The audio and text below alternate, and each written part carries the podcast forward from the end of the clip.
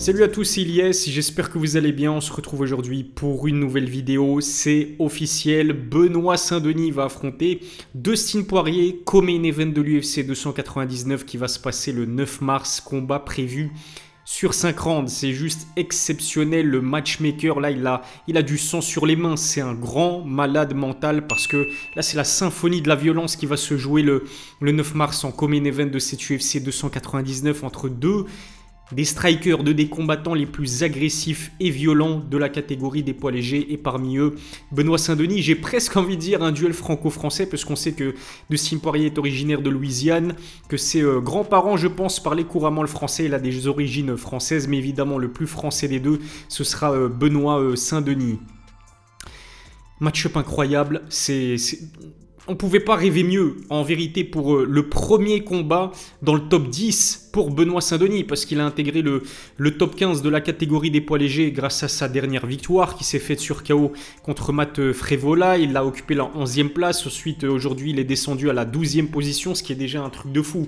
Intégrer le top 15 de la catégorie la plus relevée de tout l'UFC pour un Français, c'est exceptionnel, et c'est surtout la façon avec laquelle Benoît Saint-Denis a réussi à le faire, puisque après son premier combat dans l'organisation qui s'est fait chez les poids welters, donc dans la catégorie au-dessus, en short notice ou plus ou moins short notice, face à Eliseu Zaleski dos Santos qui ensuite a été contrôlé positif au dopage, tout simplement. Benoît Saint-Denis nous a livré une guerre face aux Brésiliens. Malheureusement, il s'est incliné à la décision. Et ensuite, il a enchaîné avec 5 victoires, 5 finishes et pas contre n'importe qui. J'en parlais avec son manager lors de ma dernière interview, Guillaume Pelletier, pour le citer. Mais en 2023... Benoît Saint-Denis, c'est tout simplement le combattant français de l'année. Il pulvérise Ismaël Bonfim, qui était considéré comme le prospect ou l'un des prospects les plus intéressants de la division. Il tabasse Tiago Moises, qui est un vieux de la vieille, un vétéran de la catégorie et à l'UFC.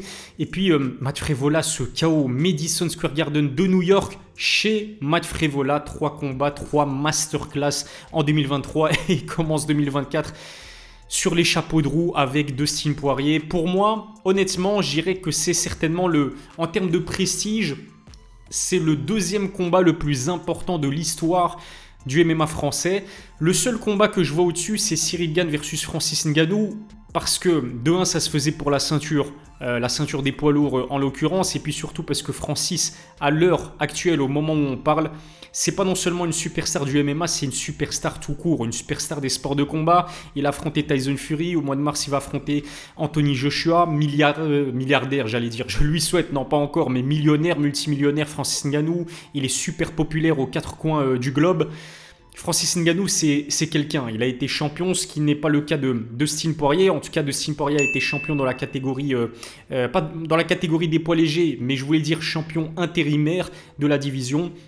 Francis, en termes de hype, en termes d'accomplissement, c'est devant Dustin Poirier, d'autant plus que Cyril Gane affronter Francis pour le titre, ce qui n'est pas le cas pour Benoît Saint-Denis et Dustin Poirier. Mais pour moi, honnêtement, c'est le deuxième combat le plus important de l'histoire du MMA français, juste après Cyril Gane, Francis Ngannou, et avant Manon Fiorot contre Rose Namajunas, parce que guettez un petit peu le CV de Dustin Poirier, qui a été champion intérimaire, comme je vous le disais, qui a affronté et battu certains des plus grands combattants de l'histoire de la catégorie des poids légers, voire certains des meilleurs combattants de l'histoire de l'UFC. Il a battu 2 fois Conor McGregor, il a battu 2 fois Max Holloway, il a battu Eddie Alvarez, il a battu Anthony Pettis, donc des anciens champions, c'est un truc de fou. Il a battu qui encore, Justin Gaethje, la première fois, il s'est fait battre ensuite, je vais en parler, il a battu Michael Chandler. C'est incroyable le CV de Dustin Poirier, et même ses défaites, on peut en parler dans son CV impressionnant, parce que les récentes défaites, elles se sont faites contre qui ?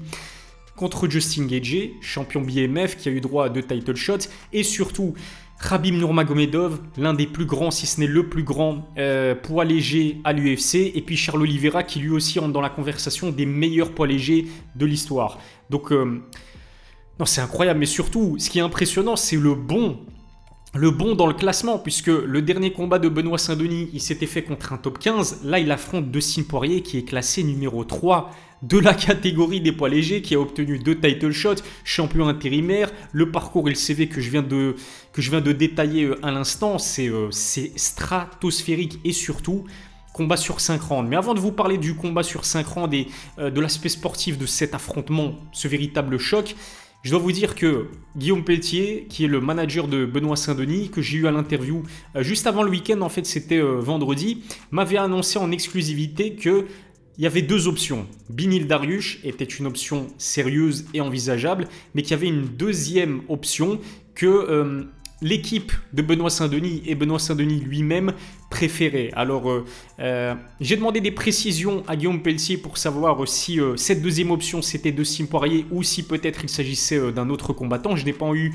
encore de réponse au moment où j'enregistre cette vidéo, mais ce qui est sûr, c'est que même si Dustin Poirier n'était pas cette fameuse deuxième option, mais c'est incroyable, et c'est de loin devant Beneil Dariush. Je suis désolé, c'est clair que Beneil Dariush c'est un très bon combattant, mais en termes de hype, en termes de popularité, Dustin Poirier il est à des années-lumière de Beneil Dariush. C'est un combattant, c'est l'un des plus populaires, faut dire la vérité, Dustin Poirier, de par ses 3 combats contre Conor McGregor et ses 2 victoires contre Conor, contre Chandler. Il a affronté vraiment des stars à l'UFC.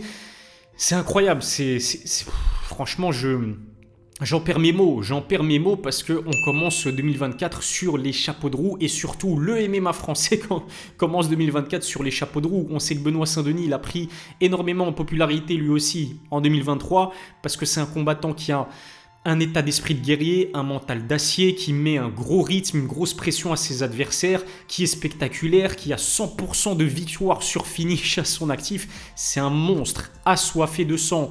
Et voir Dustin Poirier, qui est classé numéro 3 de la catégorie des poids légers, un combattant de ce petit gré-là, accepter d'affronter Benoît Saint-Denis, qui est quand même largement derrière lui au classement. Benoît Saint-Denis qui est une star en devenir et l'un des plus gros prospects, si ce n'est le plus gros prospect de la catégorie des poids légers. En fait, qu'est-ce qu'il gagne Dustin Poirier à affronter Benoît Saint-Denis? J'ai envie de dire pas grand-chose. Il a même tout à y perdre à affronter Benoît, alors que de l'autre côté, Benoît, lui, pour le coup, il a vraiment absolument tout à y gagner, parce que en cas de victoire sur finish contre Dustin Poirier, il y a 2 possibilités qui se dressent sur le chemin de BSD. C'est soit un combat directement pour le titre. Je pense que Islam Makhachev va affronter pour le coup Justin Gaethje à son prochain combat, pour sa prochaine défense de ceinture. Et je pense que ça se fera, on va dire, entre avril et juin. J'ai aucune info, mais en sachant que le mois de Ramadan commence le 8 ou le 9 mars et que ça dure un mois, donc j'irai même entre mai et juillet potentiellement pour Islam Makhachev et cette potentielle défense de titre contre Justin Gaethje. Ensuite, pourquoi pas que le vainqueur d'Islam Makhachev, Justin Gaethje, affronte Benoît Saint-Denis en septembre, en octobre, je sais pas, c'est une possibilité, mais en tout cas, sachant que Dustin Poirier est numéro 3, qu'il a eu plusieurs title shots et que c'est un nom dans cette catégorie, si Benoît le pulvérise comme il a pulvérisé ses précédents adversaires, pour moi c'est soit le title shot immédiat, soit il affronte le vainqueur de Charles Oliveira, Arman Tsarukyan, puisque ce combat a lui aussi été officialisé, mais pour l'UFC 300 et non pas pour l'UFC 299. Il y a une très belle carte à jouer pour Benoît Saint-Denis, parce que Dustin, c'est un vieux de la vieille, 34 ans, de multiples guerres à son actif, et surtout, il reste sur une défaite sur KO après un énorme high kick signé Justin Gaethje. On sait que les kicks de Justin Gaethje sont terrifiants, sont extrêmement puissants. Il faut voir si le menton de Dustin Poirier s'est remis de cette défaite par KO qui est intervenue il y a quelques mois seulement. Alors que de son côté, Benoît Saint-Denis, marge de progression énorme, il n'a que 28 ans. 5 victoires consécutives par finish, il est dans une dynamique extrêmement positive. Par contre, en termes d'expérience, évidemment, Dustin Poirier est largement au-dessus. Combat sur 5 rounds, donc Dustin, il a l'habitude de ce genre de combat sur 5 rounds, ce qui n'est pas le cas de Benoît Saint-Denis. On sait que Benoît, il a l'habitude de commencer les combats avec une grosse pression et sur 5 rounds, je pense que ce ne sera pas intelligent de faire ça. Il va falloir qu'il soit le plus mesuré, le plus intelligent et le plus discipliné possible face à Dustin Poirier. Après, s'il est au premier round, ce qui est possible, bravo à lui. Mais je pense que c'est risqué sur un 5 rounds et surtout contre quelqu'un comme Dustin Poirier qui est réputé comme l'un des meilleurs, si ce n'est le meilleur boxeur de la catégorie. Il a un énorme cardio aussi, Dustin Poirier. C'est justement un combattant qui est capable de mettre la pression, qui est capable de contrer aussi. On l'a vu contre Conor McGregor et contre d'autres adversaires aussi. Mais quand il sent la fragilité chez son adversaire, il peut enchaîner des combinaisons de coups de 10 à 15 coups sans se fatiguer, voire même plus que 15 coups. fou. En fait, une fois qu'il vous tient, il ne vous lâche pas. Et en parlant de cardio, en parlant de détermination, en parlant d'expérience aussi, regardez la guerre qu'il a livrée contre Dan Hooker. Faut vraiment pas que Benoît Saint-Denis nous fasse une performance, une prestation à la Dan Hooker, c'est-à-dire aller à la bagarre, aller à la guerre contre Dustin Poirier, parce que Dustin a du métier et il aime ce genre de combat-là. Même si on sait que Benoît est capable, hein, on l'a vu contre Eliseu Zaleski dos Santos, il a souffert, mais il a jamais lâché, il a mordu sur sa chic, il a continué à combattre. Il y a même des moments où on pensait qu'il allait retourner, renverser la vapeur contre Eliseu Zaleski dos Santos, qui lui a fait très mal, faut dire la vérité. L'arbitre aurait dû mettre un terme à l'opposition. Et puis ensuite, comme je vous le disais tout à l'heure, on a appris que finalement, le Brésilien a été contrôlé positif aux produits dopants. Donc il y avait le dopage, il y avait le fait qu'il évoluait dans sa catégorie de prédilection chez les poids welters, ce qui n'était pas le cas de Benoît Saint-Denis. C'était la première de Benoît à l'UFC, mais il a quand même, comment dirais-je, j'ai pas envie de dire qu'il a donné du fil à retordre à Eliseu Zaleski dos Santos, mais en tout cas il a vendu chèrement sa peau, et Eliseu n'a même pas été en mesure de finaliser Benoît Saint-Denis. Donc Benoît va devoir être le plus intelligent, le plus discipliné possible, mais quand on a Daniel Loirin dans son coin, je me fais absolument pas de soucis concernant la stratégie qui va être mise en place par la team Loirin. Il va lui concocter, comme ce qu'on a vu lors de ses précédents combats, une stratégie aux petits oignons pour défaire Dustin Poirier. Contrairement à Dan Hooker dont je vous parlais tout à l'heure, Benoît Saint-Denis, lui, il est plus complet qu'un Dan Hooker. C'est-à-dire que la majorité de ses victoires, corrigez-moi si je me trompe, elles sont intervenues sur soumission. Il est capable de boxer, il a un très bon kickboxing aussi, il a un très bon jiu-jitsu brésilien aussi, il me semble qu'il est ceinture noire, il a une bonne lutte aussi, Benoît Saint-Denis, c'est un combattant complet.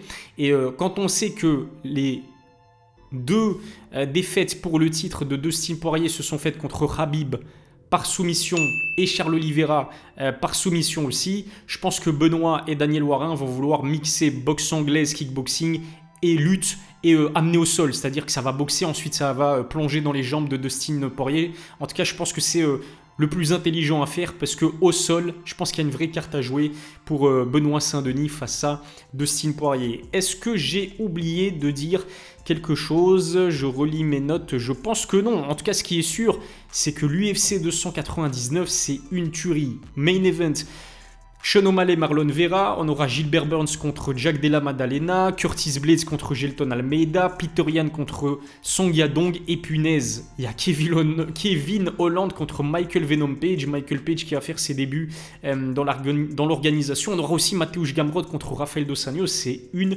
folie furieuse, cette UFC 299. Est-ce que vous me croyez si je vous dis que de loin, le combat que j'attends le plus, c'est évidemment Dustin Poirier, Benoît Saint-Denis. Pour moi, c'est clairement le main event du peuple, et pour les Français et les francophones même, j'ai envie de dire, on va scruter cette opposition avec énormément d'attention. Imaginez que Benoît Saint-Denis devienne finalement le premier Français champion à l'UFC.